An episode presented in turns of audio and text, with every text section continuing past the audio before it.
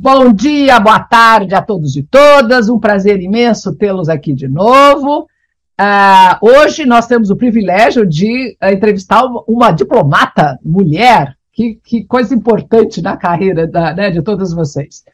Então, a Andréia, conheci a Andréia na embaixadora Andréia Watson, conheci uh, então a Andréia na Suíça, cuidava de temas que vocês vão ver complicados, mas tem uma carreira incrível. Ela foi, se formou em Ciências Sociais, em Campinas, olha só, e depois ela serviu na, em Genebra, né, na Suíça, Argentina, depois foi para Bolívia. Por favor, ela é embaixadora do Brasil em Honduras, um dos países que o Brasil justamente quer fazer, uma, né, tentando fazer acordos e aumentar o comércio, a presença do Brasil, justamente na América Central. Então, André, é um prazer imenso tê-la aqui e o, você contar a sua experiência como diplomata é muito importante para as, as meninas, não é? E para os meninos também aprenderem como é que é, como é que a vida vai ser. Então, pronto, Andréia, se você pudesse contar para a gente um pouquinho da sua carreira. Primeira coisa, resolver esse problema que no seu currículo está que você nasceu na Suíça. Uau! Então, precisa contar, explicar por que, que a Andréia, que nasceu na Suíça, é brasileiríssima embaixadora do Brasil. Ah, e aí depois contar um pouquinho a sua carreira e depois aí vamos entrar na, nos temas uh, complicados que você cuidou em Genebra. Então vamos lá, por favor. Ah, bom, Vera, é um prazer, em primeiro lugar, te rever. A gente sente muita saudade das pessoas de quem a gente gosta e com quem trabalhamos assim de maneira assim tão é, estreita, ah, na época de Genebra, sobretudo. Mas Começando pelo começo, eu nasci em Berna, porque meu pai era, embaixo, era na época era terceiro secretário, diplomata como eu, e trabalhava lá. Mas, para deixar bem claro, eu não sou suíça, eu fui registrada na Embaixada do Brasil. Brasileiríssima. Inclusive, os que gostam de direito internacional, a Suíça segue o regime de juiz jus sanguinis, não jus solis. Oh. Quem nasce no país não é nacional daquele país necessariamente. Tem que ter pai ou mãe daquele país para poder ser cidadão daquele país. Então, nem se quisesse poderia ser suíça. Bom, isso posto, pulamos já muitos anos, uns 30 anos, eu entrei na carreira mais velha, na época eu entrei com, no limite da idade, eram 31 anos, é, eu tentei algumas vezes o Rio Branco e entrei no limite da idade com 31 anos, o que tem os seus prós e contras, né? Entre os prós, você já entra mais experiente, eu já tinha tido todo um passado profissional, e foi muito bom, isso me ajuda, porque você tem mais maturidade, né? Você não entra uma menininha, você entra uma mulher formada, era casada, já tinha um filho. A desvantagem é que a, a carreira é progressiva, então ela vai correndo. Então, as promoções elas têm que se dar nos períodos mais rápidos possíveis para você poder chegar à embaixadora. Infelizmente, eu não consegui chegar à embaixadora, entre outras coisas, deve ter contado já, eu tenho entrado mais tarde na carreira.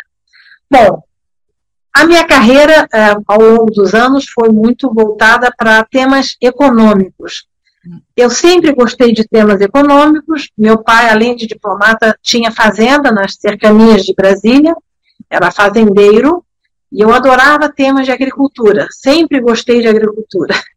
Olha. Então, nada mais natural de que ao entrar na carreira, depois de completado o Rio Branco, eu fosse voltado na Divisão de Agricultura e Produtos de Base, que eu acho que é uma das, das únicas divisões, ou das poucas divisões, que manteve o nome original. Porque muda ministro, muda nome de divisão, a DPB continua DPB, graças a Deus. É porque a, tem certas divisões do Itamaraty que são um marco, né?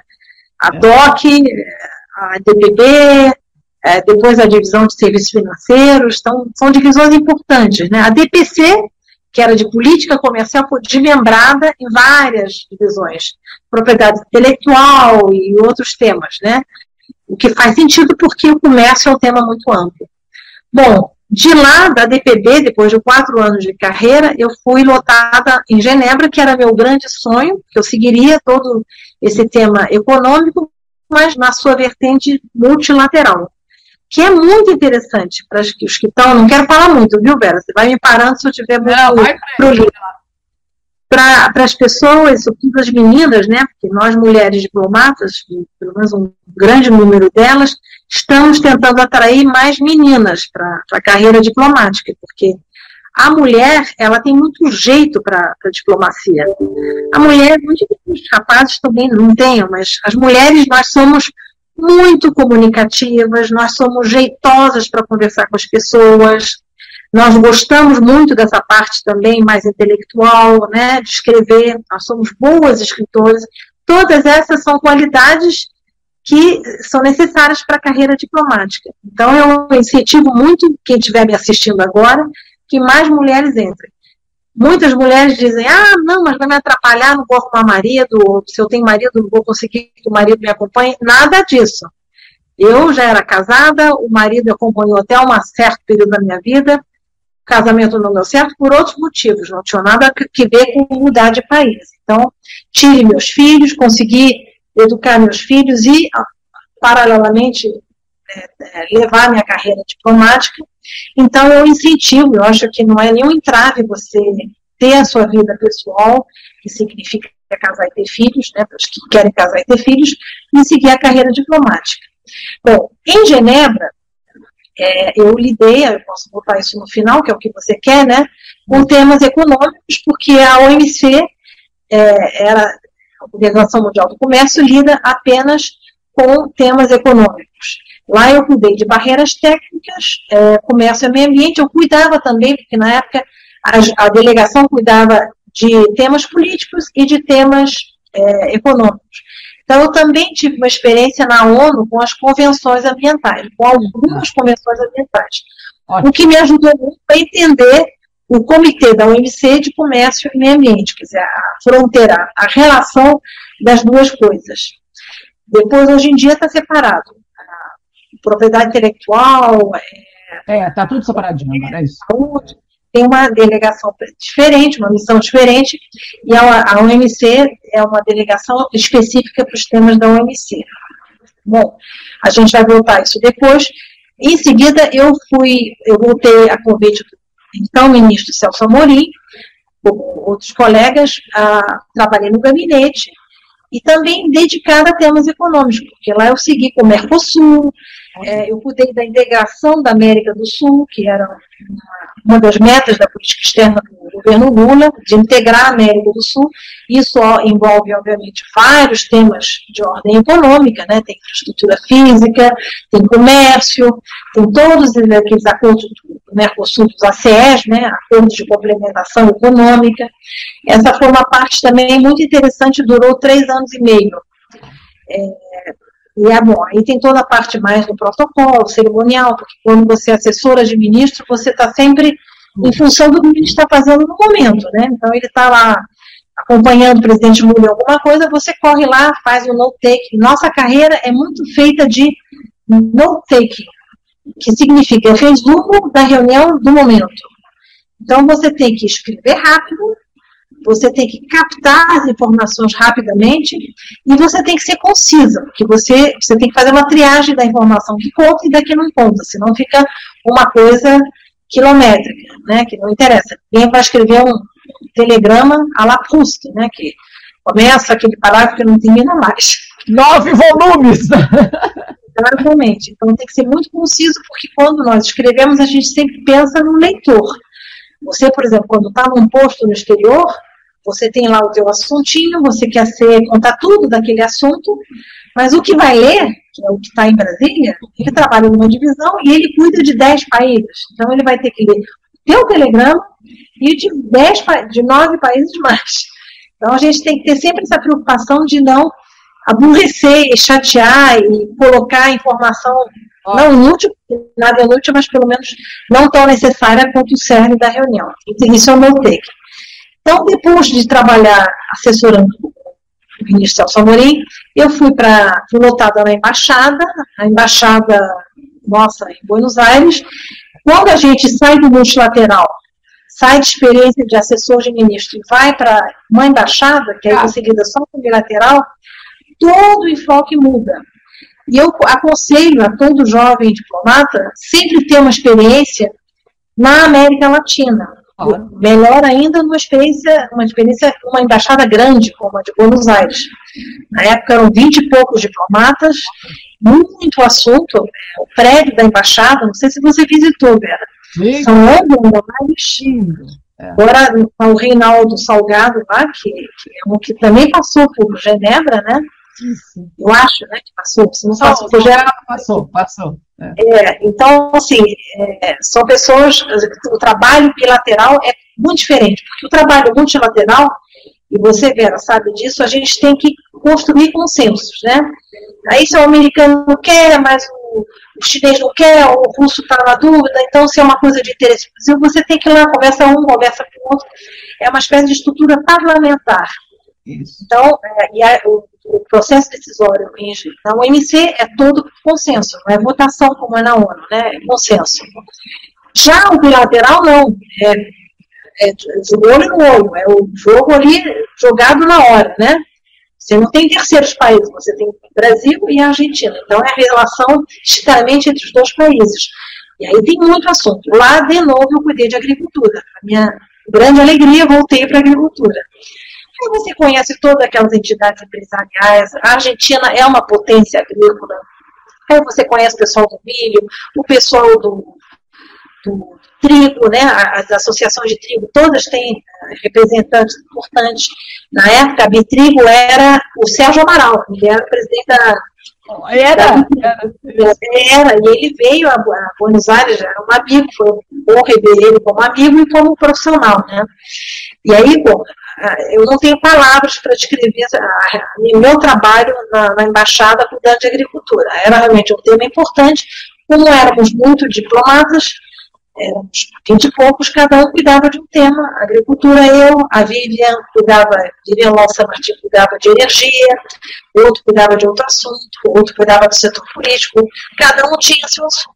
A agricultura, eu peguei toda uma fase de, da crise do agro lá na Argentina, que foi a crise das retenções, e que foi meu objeto de tese, tese de CAE. Fiz a tese de CAE os entraves às exportações, as restrições às exportações, que é, Vera, uma gray area na, na OMC, porque todo o arcabouço legal da OMC foi feito para destravar as barreiras às importações. Né? Exportação, né? não exportação. Comércio. Mas tem países que, por diversas razões que eu exploro na tese, eles impõem restrições para exportação. E a OMC não tinha muita coisa sobre isso, então nada, nada. É, a, a jurisprudência está se construindo, se construindo meio ad hoc.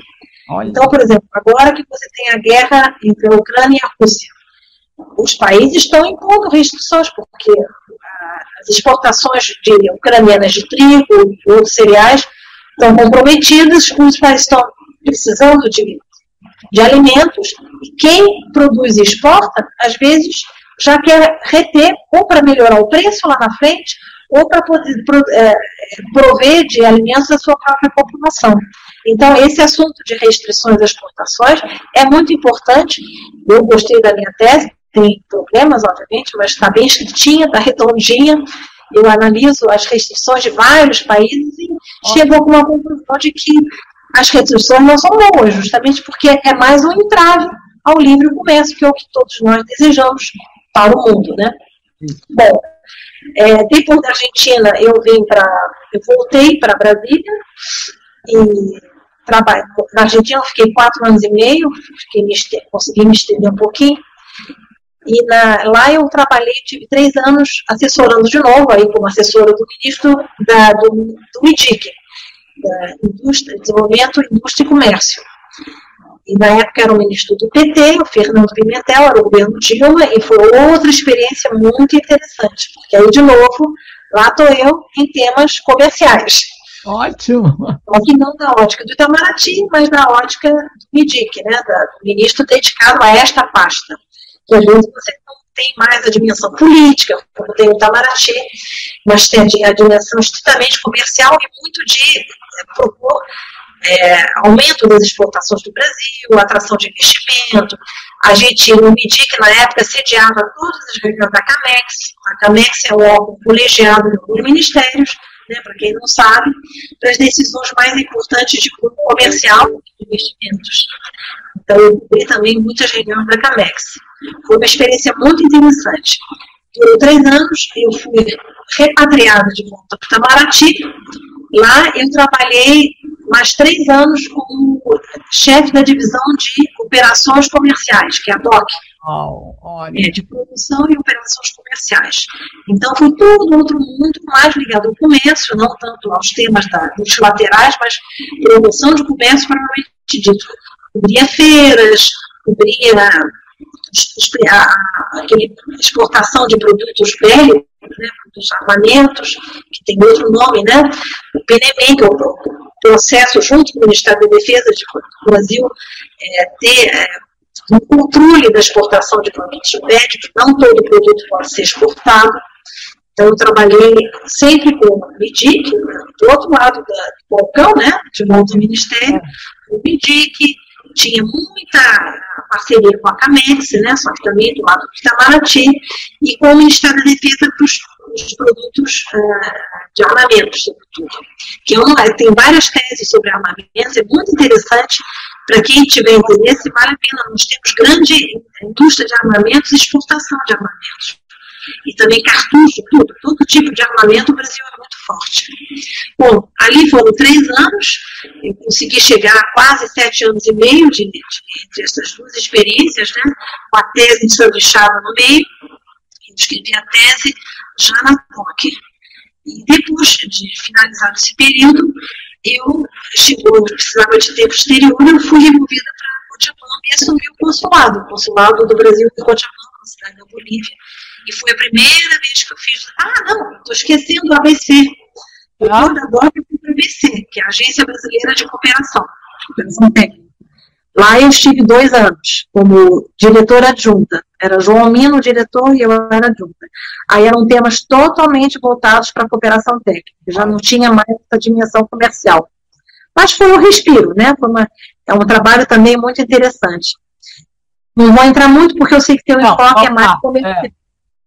De lá eu fui para Cochabamba, trabalho consular, você vê que nós somos o que chamamos de diploma, nós, a estrutura da carreira, ela é generalista, ela não é especialista. Então, embora eu tenha cuidado de temas comerciais e econômicos, eu, em um determinado momento da carreira, me dediquei à cooperação técnica e outro momento me dediquei a, ao trabalho consular, que tem o seu charme, que tem o seu interesse, né? Que foi muito bom, inclusive porque é muito solidário. É o Brasil, o governo brasileiro, né, na, na forma do Itamaraty, ajudando os nossos co-cidadãos, os nacionais brasileiros, e, no, no, no, caso da ABC, ajudando outros países que precisam da nossa ajuda, da nossa cooperação. E agora, depois de todo esse périplo que eu estou descrevendo para você, cá estou eu em Honduras há uma semana. Hoje completo uma semana.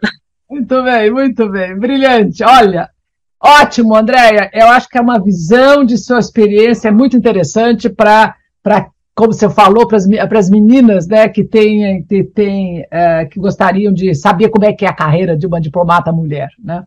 Vamos voltar para trás agora, Andréia. Vamos para as nossas, para as suas memórias de Genebra. Como é que foi chegar em Genebra pegar naquele tempo a missão, né? Os diplomatas cuidavam de, de, de, grupos de assuntos. Como é que foi a sua experiência de entrar numa sala da OMC, tá todo mundo lá sentado, e, e ainda mais o que, que é essa famosa barreira técnica, né, André? Que hoje eu sempre falo nas minhas aulas que as tarifas já não são tão importantes, hoje o comércio é regido por barreira técnica. E aí, muito importante você falar de toda a sua experiência em meio ambiente, que eu acho essa junção da sua vida de comércio e meio ambiente é muito importante hoje. Então lá vai. Genebra.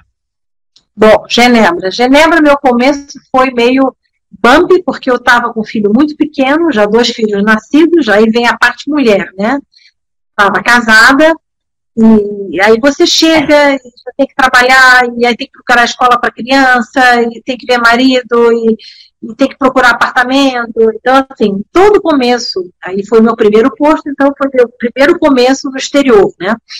Então, todo começo na vida de, de um diplomata no exterior, mas é difícil, mas para a mulher eu diria que é mais difícil, porque você tem que acomodar todo mundo, e você é o centro, né? É o centro nervoso da, do, da tua família, né? A mulher, em geral, é a mãe, é a esposa, é a funcional, né? A, a profissional. Então, na parte pessoal foi bastante penoso. Graças a Deus eu já falava bem francês, porque pequena tinha morado na França, então já dominava bem o idioma falado em Genebra. Mas, enfim, tudo se resolve, não é para assustar as meninas que estarão me ouvindo. Foi maravilhoso. O marido gostou, as crianças gostaram, aprenderam francês, que até hoje para elas é útil, eram pequenininhas. Eu tinha um filho de quatro e outro de sete. Então, eles já engrenaram na escola pública. Eu economizei muito dinheiro, porque não pagava a escola das crianças, as escolas públicas de Genebra são muito boas. Então, nessa parte pessoal, Genebra é uma cidade, como você, mais do que ninguém bem sabe, encantadora. Você está no coração da, da Europa, você pode de lá ir para França, para Itália, para Espanha, para Áustria, para Alemanha né? Como nosso amigo Felipe, que foi até a Suécia, primeiras férias de verão, ele foi até a Suécia de carro. Então você tem realmente Portugal, você tem a Europa aos teus pés, fim de semana em Milão, fim de semana em, em Lyon. Lyon até mais fácil, que é uma hora de Genebra. Nossa, é facílimo, é, lógico. É. Você quer assistir um bom concerto, você vai para Lyon, ou até em Genebra, você pode assistir a ópera. Do ponto de vista pessoal, não poderia ter sido melhor experiência. Do ponto de vista profissional, eu diria que foi uma coisa assim que me abriu a janela para o mundo, né? Porque você, quando senta naquela cadeira que está escrito Brasil, e você fala em nome do Brasil, tem um peso que você não imagina. Você sente uma enorme responsabilidade nos ombros e orgulho, né? Orgulho de ser brasileira. Sempre que eu converso com os militares, em Cochabamba tinha vários militares brasileiros, quando eu tinha que fazer algum discurso pelo Dia do Soldado, uma comemoração militar, eu sempre dizia, né, em alusão ao nosso Duque de Caxias, né, dos próximos lá atrás, é que a carreira diplomática é a que mais se assemelha à carreira militar, porque nós somos muito patrióticos, nós somos muito orgulhosos de sermos brasileiros e mais de representar o Brasil lá fora. Então, a experiência de Genebra, seja no meio ambiente, seja na, de barreiras técnicas, naquele comitê, quando você senta e fala, é muito, muito interessante. E aí, lembrar né, que os comitês, o UNICE tem vários comitês, todos técnicos, né? E você tem que defender as posições do Brasil nesses comitês. No de barreiras técnicas, que cuida, é, você deve explicar isso, né? Uma coisa é o comércio de bens, de todas as, as tarifas que regem o comércio de bens, né? Bens e serviços. E a outra coisa são as barreiras técnicas, que são mais escondidas, elas não estão claras. Então, o Comitê de Barreiras Técnicas ao Comércio tratava dessas barreiras. Nós tínhamos que fazer notificações todo mês, agora a memória me falha, mas com uma certa regularidade, de quais eram as barreiras. E tinha limites. Então, por exemplo, você não podia, você tinha barreiras para, sei lá, importação, ah, essa, esse produto não pode entrar com tal é, X de. São especificações, é, especificações técnicas, né? Que o produto, por exemplo, elétrico não pode pegar fogo, né? A, os, os, Exatamente. pode quebrar. São, são estándares internacionais que a, o Brasil adota, tem que adotar para exportar, seguindo o que os outros países, o importador quer. E no caso das importações brasileiras, o Brasil tem que notificar a OMC do que, que ele está fazendo, sobre quais são as exigências técnicas para aquele produto poder entrar no Brasil. Então, para tudo, para para é, para químico, para qualquer bem que vocês possam imaginar. É isso aí. Ou e, por exemplo, é, e é, é, gostoso porque você aprende muito, você tem também é, o que eles chamam de organizações é, que são os parâmetros, né, as referências, o Códex Alimentários, sobretudo, mas não somente para alimentos, né, bebidas e alimentos, mas também produtos industrializados, que funciona ali na FAO e a OMS, né, tem duas pernas na, na FAO e na OMS, que tem várias, assim, é, é, o médico, é o especialista dizendo, não, X de, de fertilizante, de, de não sei o que químico pode, o X de, Ai, sei lá, é, pedacinhos de inseto no cacau, no trigo pode, mais disso não pode. Então, o códex é a referência técnica para esse comitê de barreiras técnicas. que a gente tem que notificar e tem que é, fiscalizar o que os outros países, sobretudo os, os países que tendem a ser protecionistas e com produtos agrícolas, sobretudo, fazem. Então, porque às vezes podem existir barreiras é, subrepticiamente que você não está vendo, mas elas estão lá. Então, você tem que notificar, as instruções vêm de Brasília, e você tem que fiscalizar se os países que são mais protecionistas estão cumprindo com o que eles. E você tem que é, ter, salvo a memória, né? Se, salvo engano, porque eu estou agora com a memória, você tem também compromissos, né? Você tem que o, o da, de, de, subsídio certamente tinha, de barreiras técnicas, se você tem muita barreira, você tem que se comprometer a diminuir a barreira. Explicar ah, isso. Tem que, que é, o acordo fala que ela tem que ser necessária, que você tem que notificar tudo, né, é, explicar, e depois tem que ser necessário e não pode discriminar o comércio. Eu não posso, por exemplo, eu, eu estabeleço uma barreira para um país, para o outro não. Então, e é isso que é discutido no, nos comitês. E aí, é, aí todos os grandes assuntos, lembra, André, que você tinha os países, às vezes a, a, União Europeia, Estados Unidos colocavam uma barreira mais séria, uma especificação, e aí a, a Andréia tinha que falar com engenheiros, com os, né, Andréia, conversar com o pessoal, que, explicar por que, que aquilo era uma barreira, e naquele tempo não entravam as pessoas né, nos comitês, então o diplomata tinha que entender da parte técnica para poder defender a posição do Brasil ou atacar o país. Então é, é uma fase tanto, né? Mas eu me lembro do Imetro. O Imetro vinha, vinha, agora é, o nome dele fugiu a lembrança.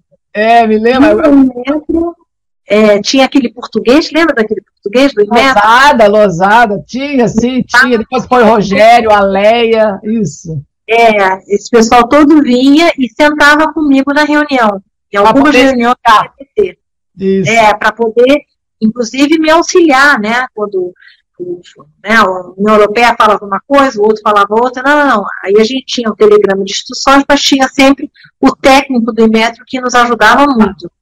Então, era, o desafio era entender o assunto, né, e, e, minimamente a parte técnica, que aí você tinha que estudar códigos alimentares.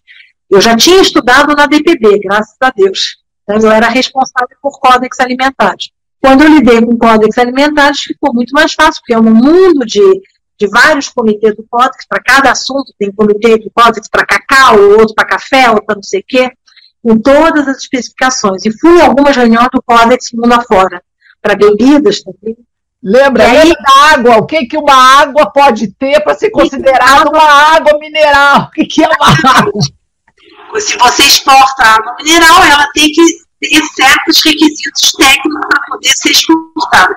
Se ela não respeita, aí sim ela pode ser a área animal, por exemplo. Né? A área bovina tem um comitê, que é a Organização de Episodias, que fica em Paris, que rege toda a parte de hormônios, quanto hormônio pode ter a carne. Então, por exemplo, nos Estados Unidos é mais liberal, permite mais doses de hormônio na carne bovina. A União Europeia é mais rígida, né?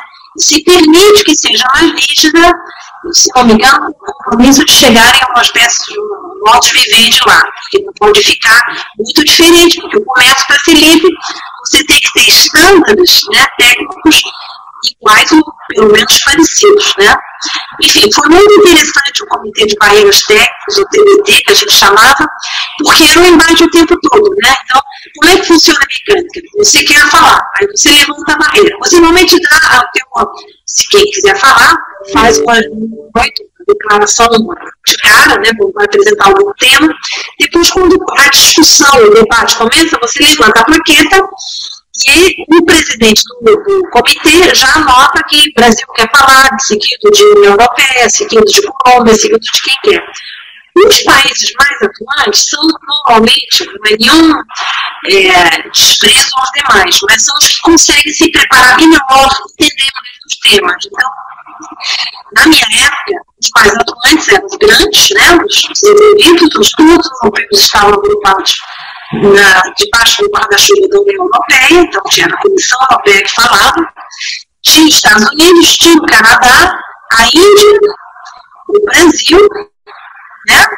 É, era basicamente. Indonésia, né, o México, mas o México mais ou menos. Assim, era basicamente isso, né? Porque todos os englobados num guarda-chuva só, Japão, muita dificuldade. Eu sou da época pré-China, a China estava como observadora, depois entrou.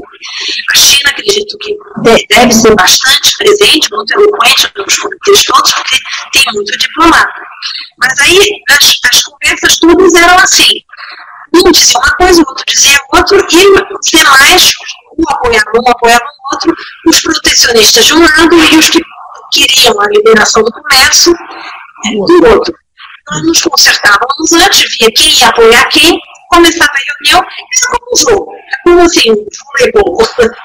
Um ia lá cortar, né? outro levantava a bola. e aí, Exato, você estava exausta. No final, tá, cansa, né? Você tinha depois é, no Celso Amorim a gente podia fazer um telegrama com um X aí de, de respiro. Com o embaixador Seixas Correia, que era bem mais estrito, não. Eu peguei o embaixador Seixas Correia, ele exigia que você chegasse na missão, o que faz até bom sentido. É. Faz o telegrama flash. Lembra do telegrama flash? Era um parágrafo com todas as coisas que tinham acontecido naquele, naquela reunião. Depois... Então, você chegou às seis da tarde, olho caindo, tinha que lá fazer o telegrama flash. Mas depois não se fazia o, o telegrama mais circunstanciado com mais informação. Enfim, isso para o TBT. Você quer que eu fale um outro agora? Pronto, agora eu quero. Primeiro que você vá mais perto do, micro, do microfone, tá? Um pouquinho mais perto, isso. E agora eu quero que você fale que, no, que eu acho fundamental. Como é que você tentava, ah, no, comitê que era no comitê de meio ambiente, como é que os dois se entendiam, tá? Como é que os dois comitês se entendiam. Eu, é, naquela época, eu era encarregado de barreiras técnicas, tem um comitê para isso, e tinha um comitê de comércio e meio ambiente, que era, se dedicava às barreiras é, digamos, ambientais ao comércio. Dizer, todo país é, deve é, proteger o seu meio, promover uma economia sustentável, né? fazer um desenvolvimento sustentável. Quer dizer, você vai produzir arroz, você vai produzir trigo, sempre de forma sustentável. Agora, muitas vezes, você exagera no tom diz que para você produzir sustentável de uma maneira sustentável, você precisa de subsídio, você precisa de, de muito mais isso, muito mais aquilo. Então, o que é uma barreira de meio ambiente ao comércio? É você dizer, não, eu não quero importar a soja do Brasil, porque o Brasil produz soja é, plantando na Amazônia, digamos assim. Então, se está plantando na Amazônia, eu não vou comprar soja do Brasil. Você analisando o fato, assim, sozinho, pode parecer que o europeu que não quer plantar tem razão, pode parecer que o Brasil que está plantando tem o direito de exportar. O Comitê de Comércio e Meio Ambiente vai analisar exatamente isso. O que é uma barreira ambiental que não tem razão de ser exagerada e tem por trás o desejo de produzir sua de proteger sua própria soja, digamos. Digamos que a França a soja, de fato produz, mas em pequena escala. Ela quer proteger os agricultores de soja. Então ela vai dizer, não, Brasil, você produz soja em terreno assim, não está respeitando os rios, não está respeitando, então eu não quero mais comprar soja de você. Aí, o Brasil, que é um grande exportador de soja, vai dizer, não, mas isso não está certo, eu tenho direito de exportar, eu estou respeitando o meio ambiente, eu produzo de maneira sustentável, que história é essa? Isso é uma barreira ambiental, porque a França, no fundo, não é que ela está querendo proteger o meio ambiente, coisa nenhuma, ela quer proteger o seu produtor de soja, o seu sojicultor. Então, esse comitê se dedicava a isso. O que, que é uma barreira ambiental? O que, que é o desejo, de fato, de proteger o meio ambiente, respeitando todas as normas. Então, a semelhança do TBT, do Comitê de Barreiras Técnicas no Comércio, você tem é, é, organizações é, referência, né? Então, você tem o que a OCDE faz em termos de meio ambiente, de regras para proteger o meio ambiente, o que, que a FAO faz, o que, que as convenções dizem. Então, tem todo o estudo de todas as barreiras que as organizações dedicadas ao dizem sobre o que, que pode ser considerado uma barreira, uma barreira, uma, não, o que, que é você desenvolver de maneira sustentável uma coisa? Acho que é a melhor maneira de você dizer. Então, se você quer produzir arroz, aquela água, área irrigada, né, que se faz muito na Tailândia, você não quer contaminar os rios. Então, depende, se você quer aumentar a produção de arroz, você pode jogar um fertilizante, alguma coisa, vai contaminar rios. Então, isso pode ser considerado nocivo para os peixes do rio, para a qualidade da água do rio. Então, isso é estudado nesse ambiente. Então, tinha de tudo, né? Tinha até propriedade intelectual. Uma vez eu convidei um filho para falar lá no comitê. Filho do céu, vai ter, Philip Goff, né, nosso colega, vai ter uma discussão cabeluda sobre propriedade intelectual no comitê de comércio e ambiente. Se não quer dar uma mão, vamos fazer uma intervenção assim, bem correta, né, para usar um termo popular, bem aceitura contra o europeu, aí veio o filho que me ajudava a redigir e eu dizia. Então, assim, é um comitê daqueles comitês que cabe muita coisa, né? Porque, de novo, proteção ao meio ambiente pode ser uma coisa, você produzir de maneira sustentável, há várias versões, você tem algumas organizações que são as, as organizações referência, mas aí é uma coisa importante de dizer, a OCDE não tem o Brasil como, como representante, né? Então, essas organizações produzem é, jurisprudência, produzem regras das quais o Brasil não participa na sua criação. Então, assim, e são dominados, a OCDE, por exemplo, que é um desses organismos de referência, é constituído basicamente por países ricos. Então, os ricos botam lá o que eles querem. Né? Então, quando o Brasil vai discutir isso, vai discutir regra da OCDE, por quê? Né? Então, muitas vezes, aí o, o, Roberto Azevedo, que na época cuidava de, de Embraer, do Comitê de Subsídios, né, em medidas compensatórias, aprendeu muito, né, porque no, no, no lá da, da Embraer, do Bombardier, tinha muita coisa é, que estava na OCDE. E são coisas que a gente acabou, quando foi redigido a rodada do Uruguai, e criado depois esse comitê sobre subsídios e medidas compensatórias, tinha lá uma regrinha da OCDE que estava lá e estava lá no, no, comitê e a gente tinha que respeitar. Então, grosso modo, é isso. É um comitê muito interessante, mas que era muito aberto. E, de novo, para o delegado que estava lá, tinha que estudar muito. Tinha que estar o tempo estudando para poder se proteger e saber o que dizer. Vera, não estou te ouvindo.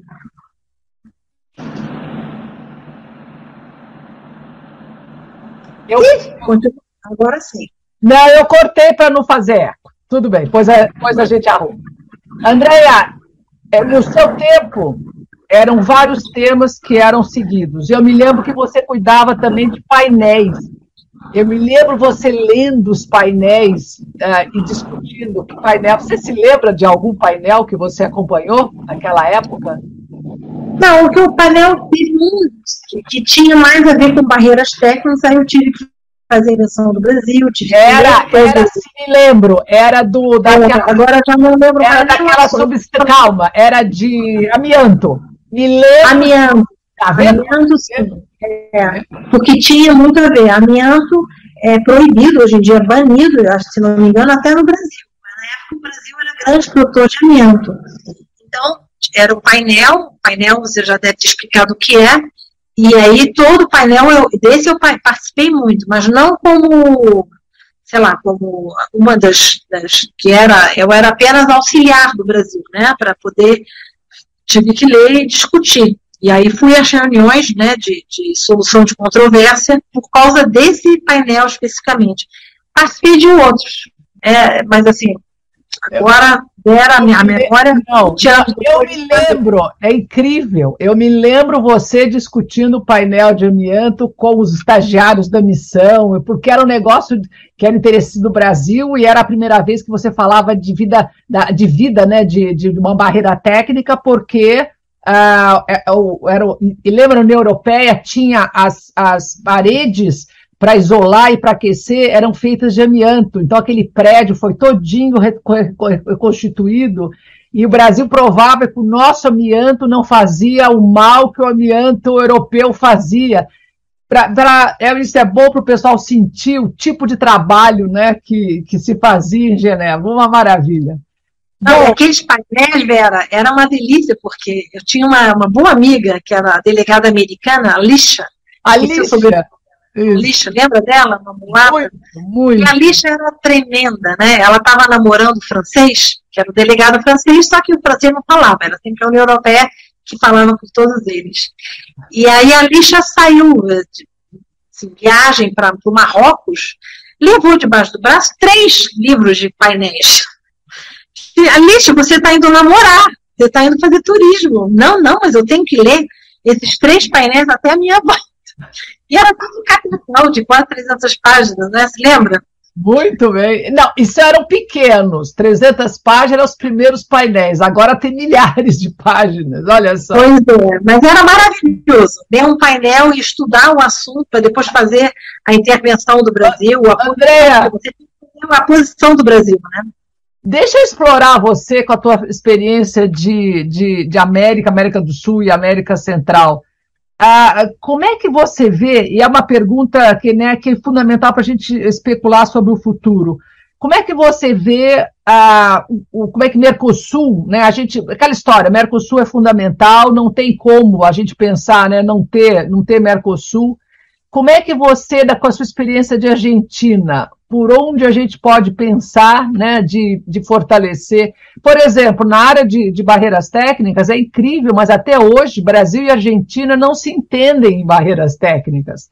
Tem muitas áreas que a Argentina segue mais europeu, ou nós o americano, ou as próprias barreiras brasileiras, né, os estándares brasileiros e vice-versa.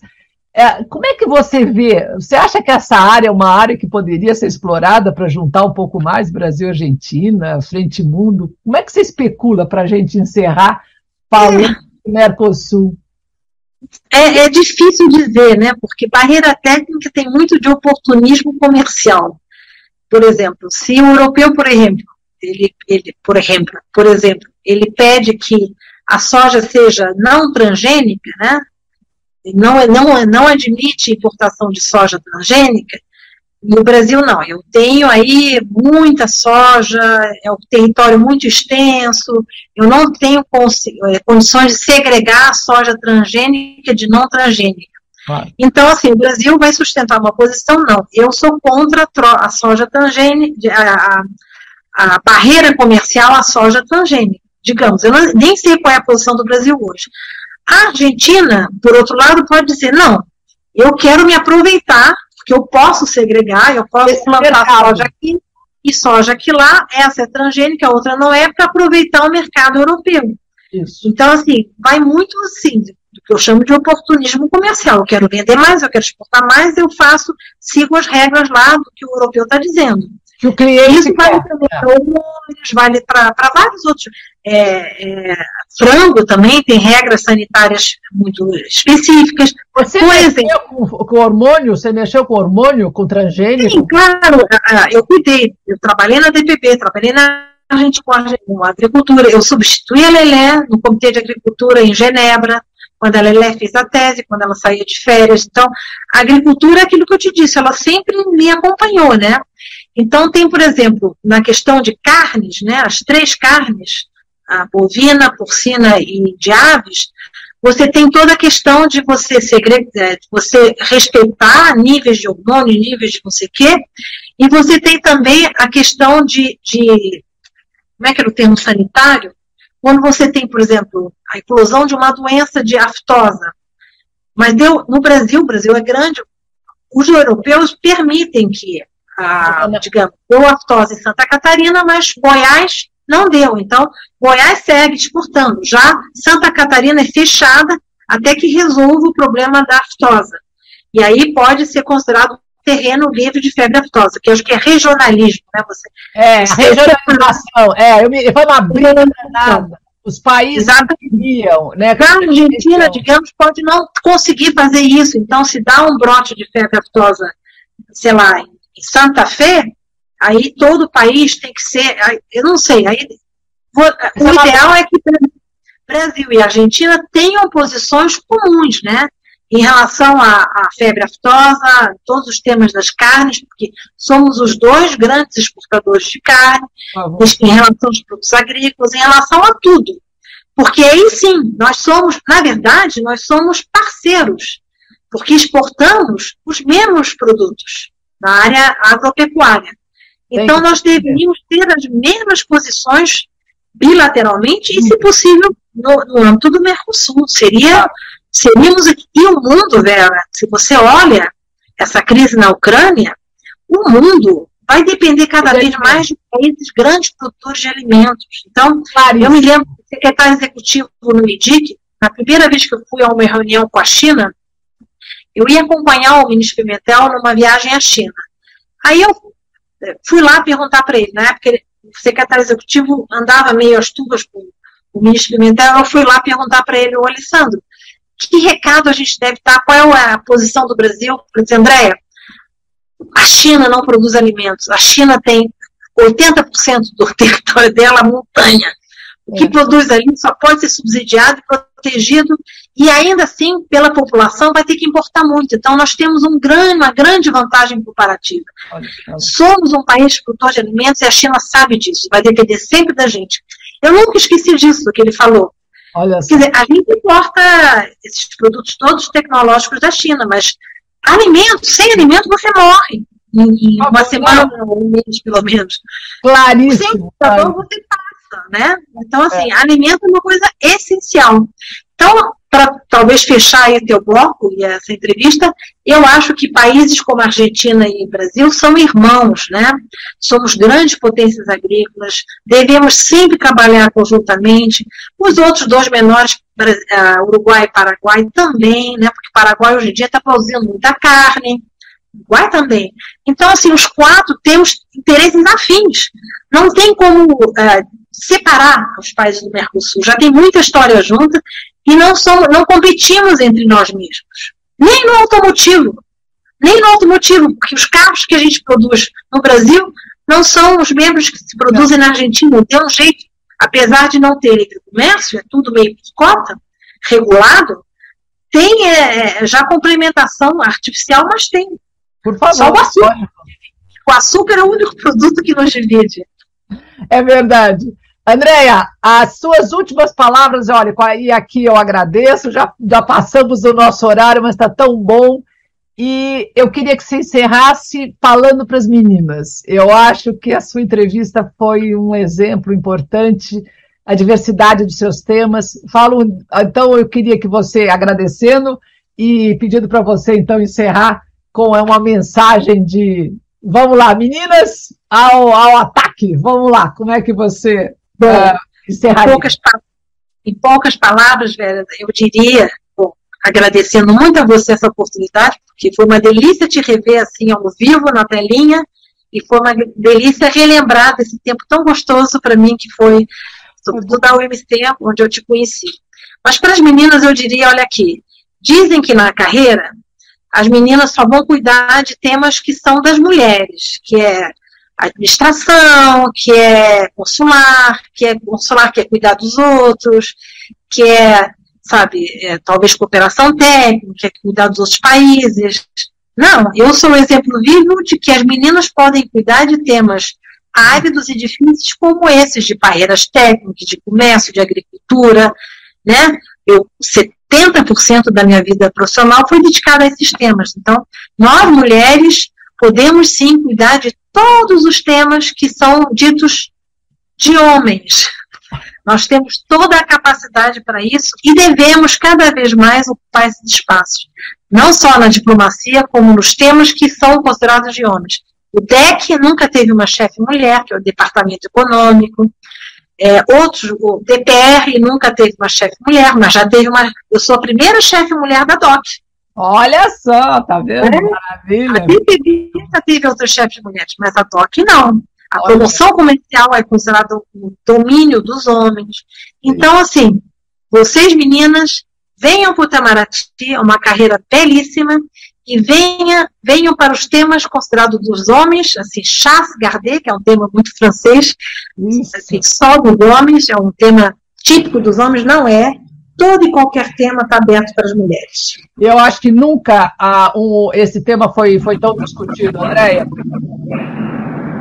Eu acabei de chegar de Genebra e um dos temas, claro, da, da nova diretora-geral, que é uma mulher africana, era a fome, né? a parte ambiental, a parte digital, que é uma revolução, mulher. Mulher no sentido de empoderar a mulher nas carreiras, usando o comércio e conhecimento do comércio. Maravilha. Andréia, muito obrigado. Eu vou parar com a gravação e peço para você ficar um minutinho aí. Muito obrigado.